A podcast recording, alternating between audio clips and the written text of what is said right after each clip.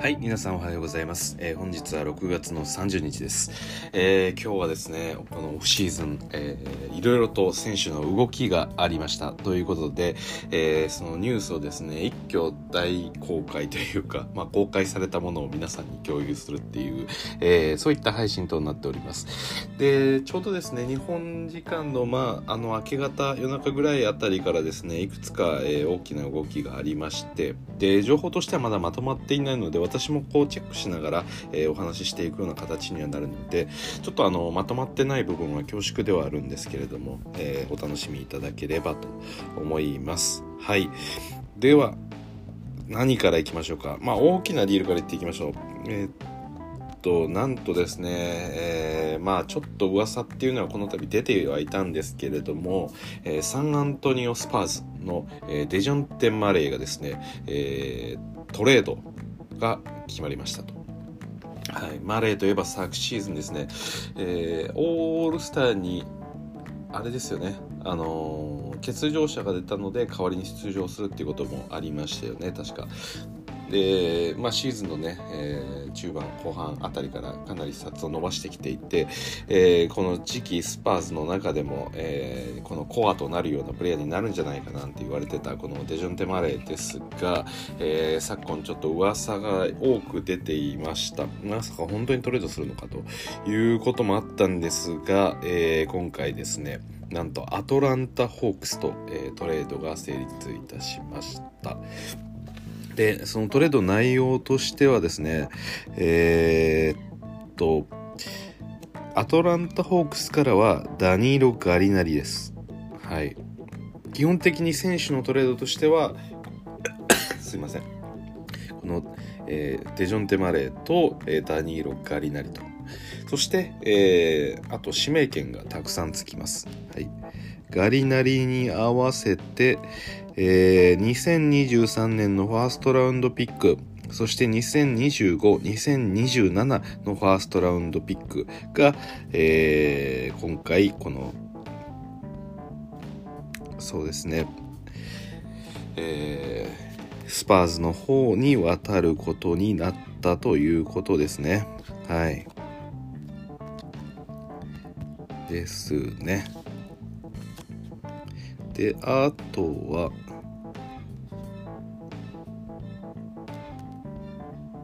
えー、ちょっとお待ちくださいね。すいませんね。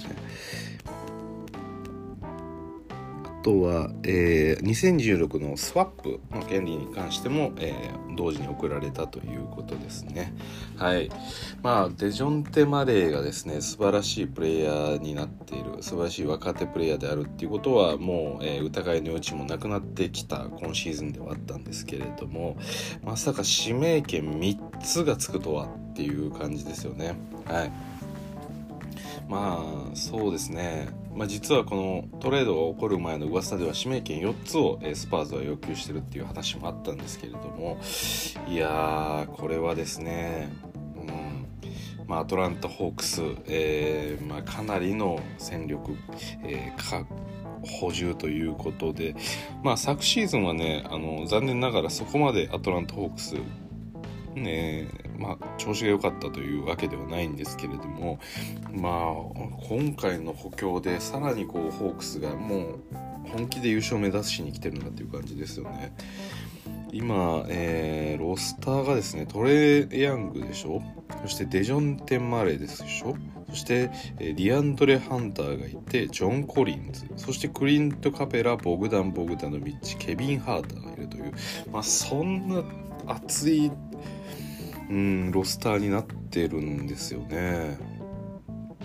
はい。いや、どうなんでしょう。昨シーズンからね、まあ正直そこまで大きな変わりはなくて、今回マレーが入ってくるっていうような形にはなるんですけれども、まあちょっとホークス今年どれぐらいいけるのかっていうのは、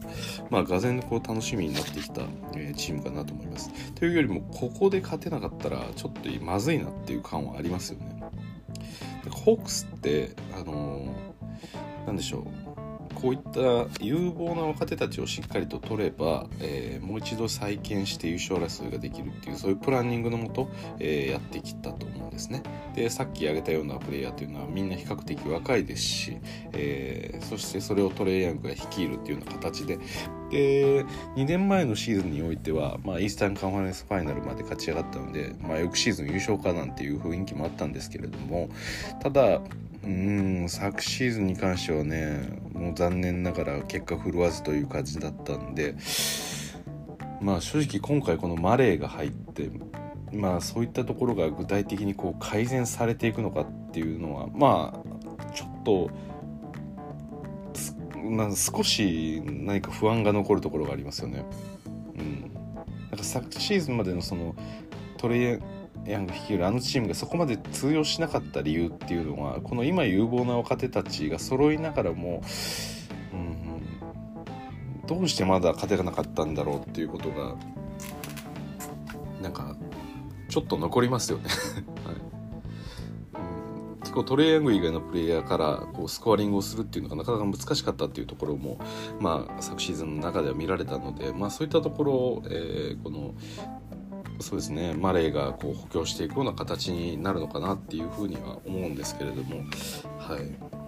まあ、あとはねそのそういったディフェンス面での問題だったりっていうところも、えー、解消期待されているのかなという気もしますが。はい。というところですと。はい。まあ、たくさんあるんでね、えー、次の話題に行きたいと思うんですがそうですね。あとは私個人的にこれがものすごく気になりました。えー、とジェームス・ハーデンですね。はい、えー、シクサーズの、えー、ジェームス・ハーデンが今回の、えー、プレイヤーオプションを破棄することになりました。これは47.4ミリオまあ、ラスが47.1なんで、まあ、ハーデンもま同様の金額を持っていると。で昨シーズンの、まあ、電撃トレードということでベンシモンズとのトレードがありましたけれども、まあ、その中でもねハーデンシクサーズに行って、えー、まあ、優勝を目指していくっていう形ではあったんですが、まあ、正直ハーデンの活躍はそこまで振るわなかったと。で結構それに合わせて、まあ、いろんなファンだったりこの周りから世間からささやかれたのが、まあ、ハーデンの衰えがだいぶ進んでるんじゃないかともうかつてほどの、えー、支配力っていうものはハーデンを持ち合わせてないんじゃないかっていうような話が、えー、かなりいろんなところで上がり始めましたで実際そのプレーオフのスタッツ見てもやはりそのかつてのそのオールスター級の、えー、ハーデンというようなものとはやっぱり少し違うような、え、振る舞いにはなったのかなと。ただまあ実際にプレーオフの中でハーデンが一日こう活躍するとかそういうシーンがあったにはせよやっぱりねかつてほどのこの影響力っていうのは失われたのかなっていうのが、えー、昨シーズンプレーオフシクサーズのまあちょっと読み違えたところだったのかなという部分でもありました。で、えー、今回このハーデンがプレイヤーオプションを発揮することになったっていうお話ではあるんですがじゃあ次ハーデンどこ行くのっていうことだと思うんです。でこれからフリーエージェントになるわけですから、まあ、どこのチームに行く権利も持つわけですがじゃあいくらで次、えー、契約するのっていう話でなんとこのハーデンは、えー、まあ、今の時点で確定ではないですけどシクサーズにもう一度残ろうと思ってます。はい、で残って、えー、じゃあどういう契約をするのかっていうところなんですがなんとハーデンは減額での再契約を、えー、まあ受け入れる方針であるそうです。はい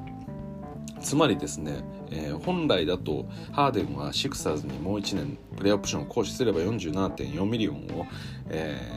ー、もらうこと、まあ、裏返すと、えー、そんだけ分、えー、キャップスペースが、えー、なくなるということがあったわけですけれども、まあ、今回あえてオプションを破棄して安い金額でシクサーズと契約して、えー、そのハーデンの、えー契約金額を下げた分ですね。その減額分を新たな選手の獲得に当ててほしいということですね。はい。まあこれでどれぐらいねあのハーデンがあのキャリアの中で一度優勝に対して貪欲になってるかっていうところがこの再契約の再契約ではないですね、えー、まあ再契約かな？というのかな？はい。プレーオプションを破棄してそしてまた契約するという。この行為に対して、えー、まあ、どれぐらいこの優勝の思いが詰まってるかっていうところはちょっとあの、まあ、想像がつくかなという感じがします。はい、なんでね、あのー、やっぱりなんでしょうそれを思い返すと、まあ、ネッツの中で KD、えカイリーそしてハーデンというビッグ3っていうのはあのうまくいかなかった理由っていうのはやはりその優勝に対してのそのハングリーさというかそういったところがやっぱり KD もカイリーも優勝経験があるんで、まあ、そこが足並み揃わなかったのかなっていうところが、まあ、今思い返してみると思い当たる節かなと思います。はいでこれの契約を見てね やっぱり思うのが、まあ、ハーデンが今回減額のトレードをしてチームの優勝を優先したっていうのは一つそうですしかつ、まあ、ある意味このハーデンも昨シーズンに関しては、えーまあ、チームに対してそこまでこうインパクトを与えられなかった、まあ、自分の今のその実力っていうところと、えー、もらうべきサラリーっていうのを、えー、あまり乖離を起こしてはいけないというところの判断をまあ、した上で今回のこの見学っていう話につながっていくんでしょうけれども、はい。まあ、やはりね、あのー、そうなんですよ。この実際にもらうサラリーと、えー、そのプレイヤーの、えー、まあ、能力市場価値っていうのは、まあ、基本的にはこうマッチはするんですけどそれは上振れすることもあれば下振れすることもあるんですよね。で例えばかえ、えー、今の今回のサラリーで言うと、えー、まあそうですね今 NBA で一番単年でのサラリーが高いのがステフィン・カリーですよねまだ。で彼で多分40数ミリオン47ぐらいかな昨シーズンにおいてあったと思うんです。で、えーまあ、それと同等クラスで、えー、サラリーをもらっていった、まあ、ジョン・ウォールだったりですとか、えーまあ、このハーデンそしてウエストブルック、まあ、そういったプレイヤーがいるわけです。で、えー、大体今季に関してはその40ミリオン程度になるのが、えー、レブロン・ジェームスという選手です。はい、でこれまでのキャリア見ても分かる通り、えー、レブロンはまあ、少なくともねこの NBA を、引っ張ってきた存在ですし、まあ、サラリーとして一番、え高くあってもいい選手ですよね。でまあ今はもうキャリアの晩年に差し掛かってるんであれですけれどもとは言いながらもそのレブロンみたいな選手っていうのは別に45ミリオン出そうが取れる選手っていうわけではないのであのー、なんでしょうかねこの実際の市場価値の金額とあとマックスで頭が決まってる金額っていうのはあの、まあ、どうしてもこうギャップが起きてくると。はい、ステフィン・カリーに対して、えー、FA でじゃあ50ミリオン出すっていうオファーをできるチームっていうのはやっぱりないんであのそれをですねあのやっぱり考えると、まあ、サラリーに対してそのプレイヤーがどれだけ活躍してくれるかっていうことっていうのはやはりこの優勝を目指す上では非常にあの重要なことであると。のラストの話をする時にやっぱりそのサラリーの問題っていうのはあくまで、えー、何ですかね。そのお金だけの問題であって実際に頑張ってるんじゃないかみたいな話とかもあったりもするんですけどただその基本的に NBA っていうのはあのやはりこう戦力が拮抗してると。均衡している状態になっているのを、えー、まあそのも想定して、まあ、チーム作りがされてると、まあ、NBA のルールとしてはそうですよね。ドラフトの権権利に関してもそうですしあのやっぱりチームとして、えー、なんですかねこのドアマットのチームの方が、えー、ドラフト指名権上位当たりやすいですとかまああのなんでしょうお金を持ってるチームが、えー、いい選手を集められるみたいな形にしないように、えー、そういったサラリーキャップの、えー、制度を決めていたりですとか、まあ、基本的にはね戦力的にはまあ横並びになって、えーまあ、競争が激しくなるリーグっていうところをまあ目指しているわけですから、まあ、やっぱり1年間の間で、まあ、多少のそのラグジュアリータックスの話はあれと基本的には選手に対して支払う金額っていうのはどのチームも同じなわけですよキャップスペースに関しては。であればじゃあ同じ金額を支払った上であのまあ、それぞれの選手のフィットとかケミストリーの問題もあるんですけどじゃあその給料以上の働きをしてくれるようなプレイヤーっていうのを多く揃えるっていうのはそのちそもそも払える給料が決まってる、えー、チーム側からすると、えー、本当にこの戦力の補強というか他のチームよりもアドバンテージを出せる場所にやっぱりなるんですよね。だからその観点で言うと、えー、まあ今回ですねあのハーデンが例えばこの47 7ミリオンとかから、まあ、大幅減額してで実際のサラリーよりももっと素晴らしい選手として活躍してくれるのであればあの、まあ、その分サラリーキャップがドカッと空いてしまうのでそれこそ2番手3番手を入れられるような大きなキャップスペースが空く可能性だってあるわけです。で実際のところそれを多分やると、まあ、みんなずるいずるいっていう話にはなると思うんですけど、まあ、ずるいっていうことはつまりそういうことなんですよね。はい、要はその自分の実際の市場価値に対してサラリーが安すぎるっていうことがそれがあのチームの、まあ、勝敗にだったりチームを強くするっていう上でものすごく影響が大きいことの話なんですねだからこれ逆に言ってしまうとものすごくサラリーをもらってるプレイヤーが全然活躍しないっていうのはあのものすごく、えー、そのチームにとってマイナスに働くということなんですよね。なんでね、まあ、今回このハーデンの、えー、まあ、減額での再契約を想定した、えー、プレイオプションの破棄、まあ、これに関しては、まあ、本当に何でしょうかね。この今のレイカーズのラスとかをこう振り返ってしまうというか あのどうしてラスは減額をしてくれないんだっていう気持ちは、まあ、本当に LA にいてね貢献したいみたいな気持ちを持ってくれてるなら、まあ、正直、まあ、昨シーズンの叩かれようならさすがに減額をちょっと受け入れてくれてもいいんじゃないかっていう。のはまあ正直思うんですよねまあただねこれも契約ごとなんであのもう別にねラス自体は何のルール違反もなく、えー、更新できてしまうっていうわけなんでまああとはそのなんでしょうね紳士さみたいなところですよね、まあ、これで単純にね俺は本気で頑張るだけ言いながら、えー、まあ、同額をもらうっていうのであれば、まあ、口では何と言おうがあのこのチームで本当に優勝するための動きをしてるとは私はやっぱ言えないような気がするんですよね。まあ、それでねまあなんか減額を無理やり受け入れろとかいう言いたいわけではないんですけれども、はい、ただねあのまあそれも一つのやり方ですよね。正直この今のあのレイカーズのこの将来というか、まあ、今シーズンというかに対しての大きな不安感懸念点っていうのはまあもともと昨シーズンまではあの何があったにせよ今シーズンおいてで、え大きなボトルネックとなってるのはやっぱりラスの大型契約だっていうことはやっぱり間違いないわけですよ。今 FA の話とかいろいろ知ってますけれども、えー、まあ前回の配信でね私お話しした通りですね買えるはずのないものを買おうとしてるような状況が続いてるんですよね結局払えるお金がないのにいいものが欲しいみたいなことを言い続けてるのが今のレイカーズででそれって基本的にはあのオープンな市場の中ではそんなことはあまりできないことなんでましてやこのロスター枠の数人をそんな掘り出し物を当てるっていうことなんてなかなかできないはずなんでまあ、例えば今回このデション・テマレーとか、まあ、このクラスの選手に対して、えー、ドラフトの1位指名権を3つ挙げてるわけですよ。うんまあ、そういったトレードが行われるわけですよね結局。やっぱ欲しい側のチームっていうのは、えー、基本的には相手側にとってこうメリットがあるようなことを提示しなきゃいけないということですよね。で他のチームも、えーまあ、いい選手であれば、えー、オファーを出してくるわけですよ。まあいろいろどこのチームも今あの、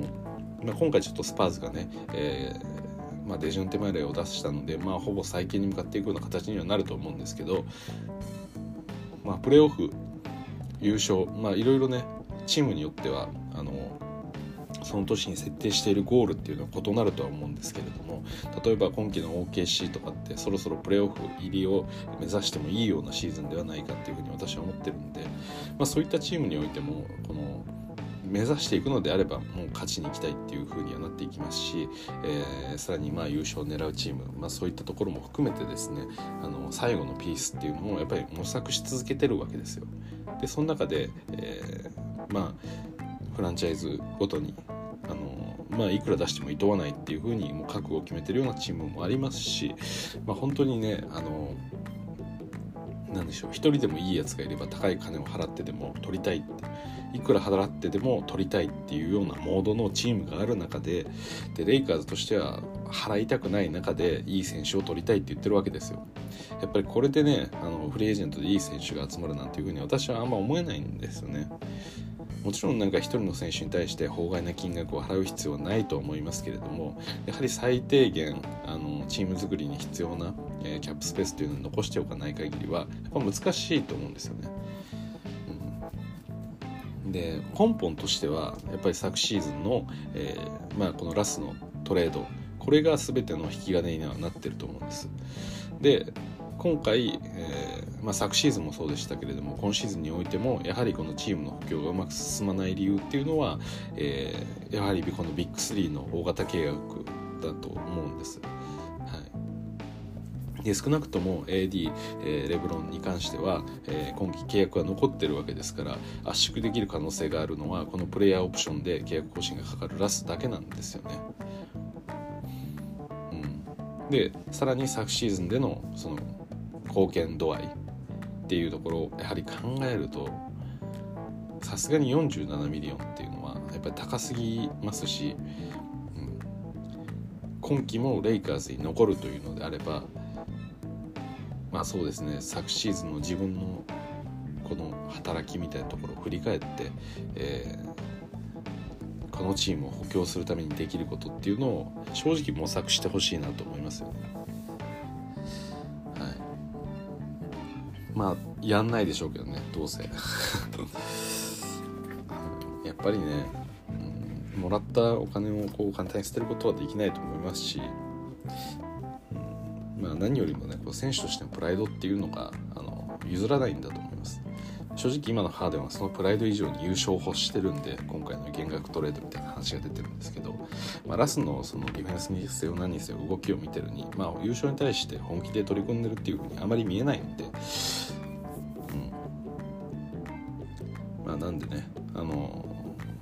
今日もいろいろとラスのこと言ってしまいました。これシーズン始まる前からこんなこと言ってたから本当にまずいなっていう感じはするんですけど、はい、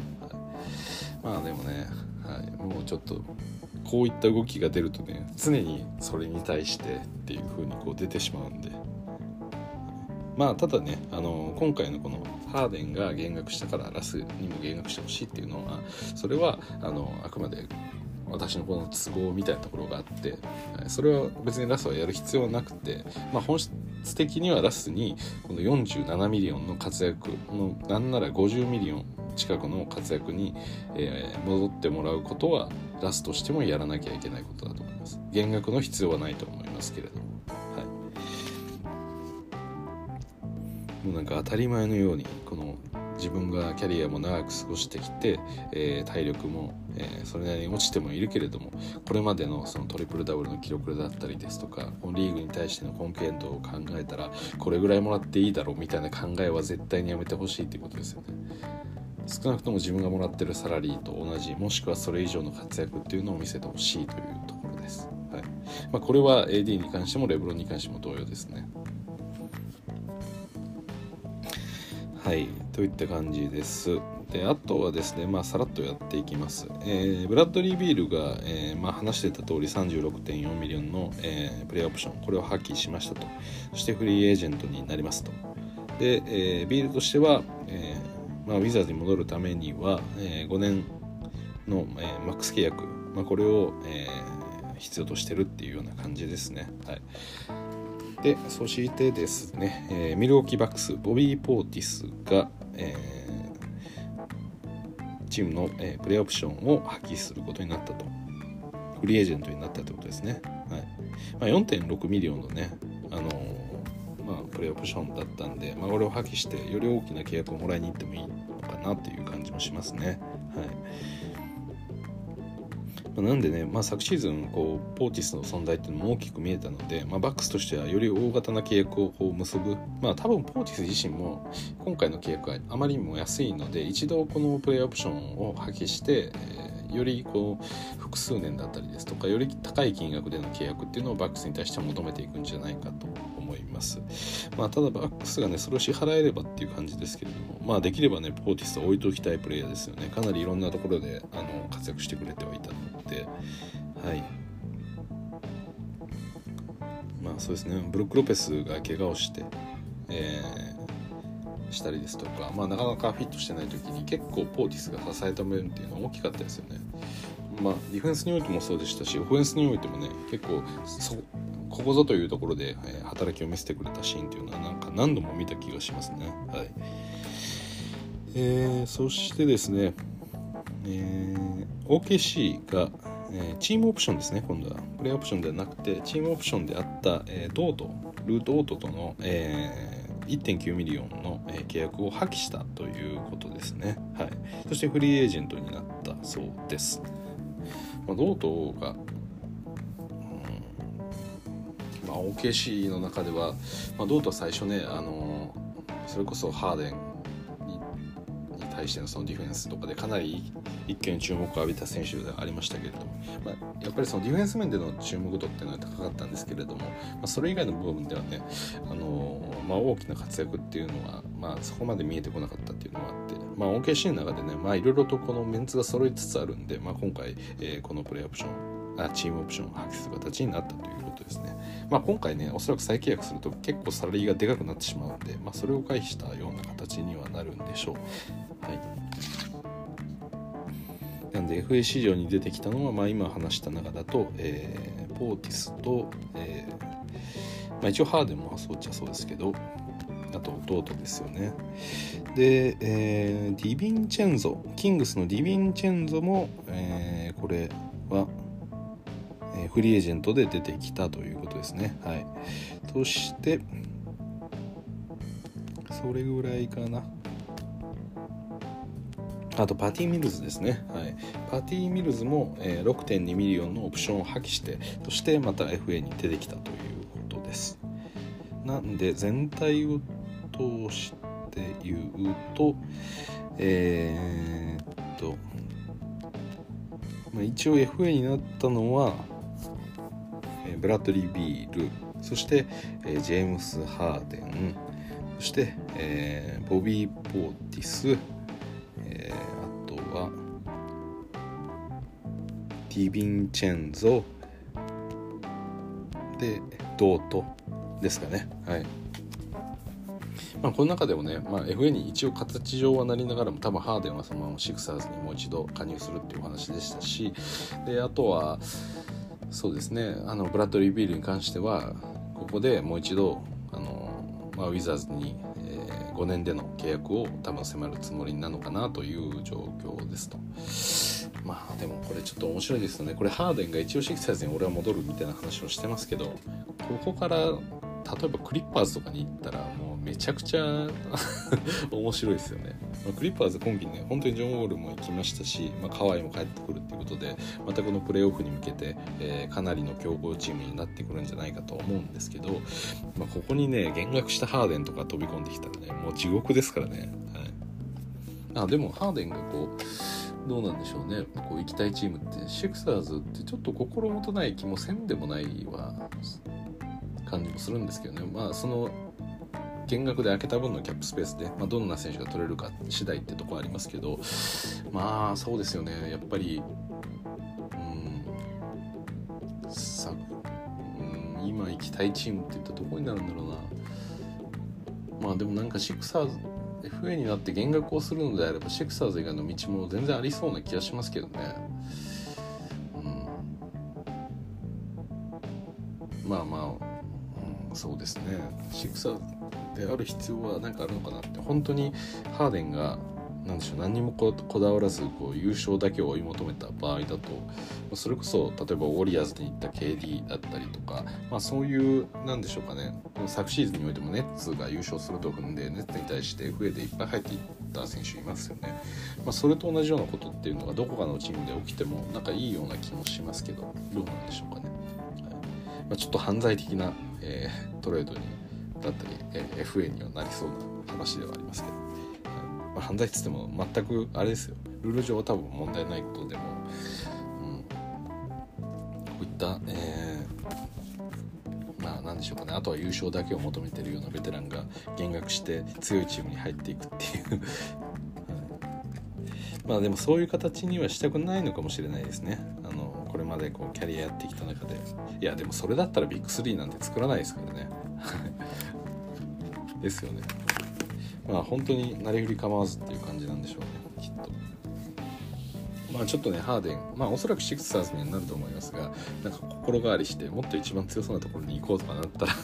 まあ面白いっちゃ面白いですけどね。はい。ということであああと最後にえっとちょっとこれは NBA 関連のお話なんですけれども、えー、まあちょっとゲームの話ですよね。はい。えー、あのポケモン GO とかを、えー、まあ作った、えー、あれなんて言うんですかね。ナイアンテックって読むんですかね。はい。あのポケモン GO もしかしたら結構めちゃくちゃ流行ったんで皆さんもやられたことあるかもしれないんですけどあの何ですかね。ポケモン GO をこう開いた時に最初に気球みたいな絵が出てきますよね。ビーって。あのどっかの企業のロゴっぽい。だあれが、えー、そのナイアンテック、まあ、ニアンテックってまあちょっとナイアンテックでいきますけどこのナイアンテックの、えー、開発要はその得意としてるところとして言えばあのポケモン GO みたいな感じですよね。このスマホでこのリアルタイムこのリアルな世界と、えー、このゲームの世界っていうのを掛け合わせる。であと位置情報とかっていうのを利用して、えー、まあ、新しいこの仮想現実みたいなものを、まあ、体験できる。そういう感じですよね。ポケモン GO ってまさにそんな感じで街中にこうポケモンがリアルな世界にポケモンがいるみたいな気持ちにこうさせてくれた、えー、ゲームだったと思うんですけどそれの NBA 版が出るそうです。詳細に関してはまだ大きく、え出てはいないんですけれども NBA オールワールドという名前で、えー、まあ、もうすでにティザーの動画その、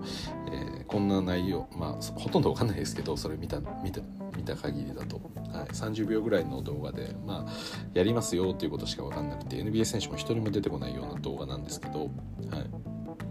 まあ、なんか形的には、えー、っとこの日常こういった暮らしの中に NBA 選手がなんかいたりするみたいです。でその NBA 選手たちをこうなんか、えー、ハイアリングして他のチームとこう戦わせたりとかなんかそんなことをやるみたいです、はい、ちょっと詳細っていうのはまだ全然出てないんで何とも言えないんですけれども、まあ、そういったゲームが今、えー、リリースされるということでまあ、えー、一応公式のサイトができていて、えーまあ、公式の、えー、そういったインスタだったりツイッターだったりとか SNS アカウントっていうのもできている状況になってます。で、えー、リリースっていうのはまだ未定ではありますしかつ、えー、とりあえずは限定的なエリアで、えー、ベータプログラムとして提供することをまず考えてるそうです。でそれがうまくいけば、えー、もう少しグローバルにこう広がっていくかなというような、えー、ステータスになってます。えー、つまり、えー、その日本がその最初のベータプログラムのリリースの対象となってるのかそれに関しては正直分かりません。でおそらく違うんじゃないかなって思います。はい。やっぱり NBA 人口が日本はちょっと少ないのであのまあ、まあ、少ないっちゃ少ないんですけどまあめちゃくちゃ少ないっちゃわっていうわけでもないんで まあまあどうなんでしょうね、はい、分かんないです。まあ、とりあえずそういうものが、えー、今開発中ということで、えー、まあ、近いうちにその限定的なエリア、まあ、それはアメリカなのか、えー、じゃあそれは中国なのかイギリスなのかどこか分かりませんけど、まあ、どこかで始まるということなんで、まあ、いずれねそれがまた日本でもリリースされるようなことっていうのは、えあるかと思いますので、えそれを、え皆さんお待ちいたしましょうということです。で一応その公式の方をウェブサイト行ってみるとなんか事前の登録みたいなことができて多分ゲームを始める時点ですぐ開始できるとかなんかそういうことなのかなとかまあいまいちよく分かんなかったんですけどとりあえず私は登録したんですねはいでまあなんかカントリーを入れる、えー、まあ、タブがあってでそこで日本を選んで入れたんでまあ、それによってベータプログラムをどこで展開するかっていうのをもしかしたら決める一つの判断材料になるかもしれないですね。まあ、ある程度のこのユーザー数が見込めてかつ、まあ、そこまでこう大きくない市場とかで、まあ、テストマーケティングするみたいな感じは、まあ、あり得るのかなっていう気はしますけれども。はいまあ、一応そういったねあのちょっと面白そうな、まあ、中身どうなるか分かんないゲームが、えー、出てくるので、まあ、皆さんこれをちょっと楽しみにしていただければなと思います。はいまあ、どうしてもね、えー、夏場ちょっと暑いですけれども、はいまあ、ただね、あのまあ、しっかりと運動したいとか外に出たいっていう方にとっては、まあ、NBA 選手をこの何かこう育てたりしながら歩けるっていうのであればよりこう運動もしやすくなるんじゃないかなと思うんでまあいいかなと思います。はいといった感じで、えー、今日のニュースに関してはそれぐらいですかね。はい、ということで、えー、最後に一応チェックしておきましょうか。また新しいのが来るかもしれないんで。えー、っと、そうですね。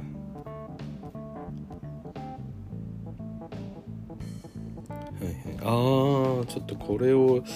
このトレードも一応言っておきましょうはいえっとまあこれは今起きたことではなくてまあ昨日ですね起きたトレードなんですけれどもワシントン・ウィザーズがですね、えー、デンバーナゲッツとのトレードが決まりましたと。で選手が誰かって話なんですがデンバーからウィル・バートンとモンテモリス、はい、でウィザーズ誰出すのって話なんですがイシュ・スミスとケン・テイビオス・コールドウェル・ポープがですねトレードということになりました。で、えー、今回ですねあの、まあ、日本で開催さ開催されますジャパンゲーム。この対戦カードはウォリアーズ対、えー、このウィザーズ。と決まってるわけですから私はね昔の、まあ、八村とかステフに会えるっていうのもまあ嬉しいは嬉しいですけどあのまあ、それ以外の見どころとしてやっぱり元レイカーズの面々にちょっと会いたいなと思ってはいたので、まあ、クズマだったりね KCP だったりこういったプレイヤー、まあ、ハレルも含めてですね、あの、まあ、日本で会えるっていうのは嬉しいなと思ってたんですけれども、まあ、残念ながらねこの KCP が、えー、今回デンバーにトレードされたということなので、まあ、ジャパンゲームで、えー、来日することになる選手といえば、まあ、ウィルバートンだったりモンテモリスがやってくるような話になってくるということですね、はい。まあ、私もデンバーの試合は結構見てる方なんで、まあ、ウィルバートンに関してもモンテモリスに関してもなんとなく分かりますけど、うん、そうですね。まあでもはい。ヨキッチとかが来るんだったら嬉しいですけど、まあ全然関係ないですからね。はい。まあ、ということで、えー、ジャパンゲームをすでにチケット購入されている方、まあ、メンバーがちょっと変わりましたということで、えー、私のように元レイカーズを、えー、少し当てにしていたような、え、方からすると、ちょっと残念なニュースとはなりました。はい。ということで、え、今日ここまでお聴きいただきどうもありがとうございました。あーという話の前に、えっと、すいません、何度も何度も。えっとですね、まあ、直近のその動きだけでもちょっと共有しておきたいなと思って、まあ、私以前ちょっと伝えた内容と異なる部分があったので、あのー、まあ、今のオフシーズンですね、これからの流れっていうのをちょっと改めてあの皆さんにお伝えしておきたいと思います。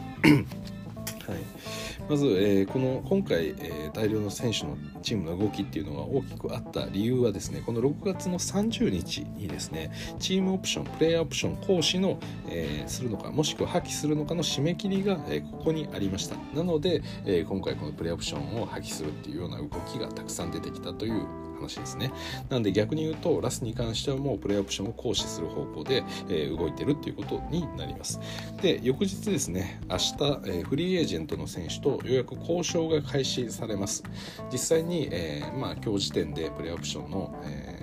まあ、行使されるか破棄されるかってことが、えー、決まったので、まあ、それをベースに、えー、フリーエージェント市場に対して誰を取るかっていうようなことをやっていくわけです。なんで、まあ、早ければあ明日にも何かこう新たなフリーエージェントのプレイヤーと契約するような話っていうのが、えー、出てくる可能性があるということです。はい、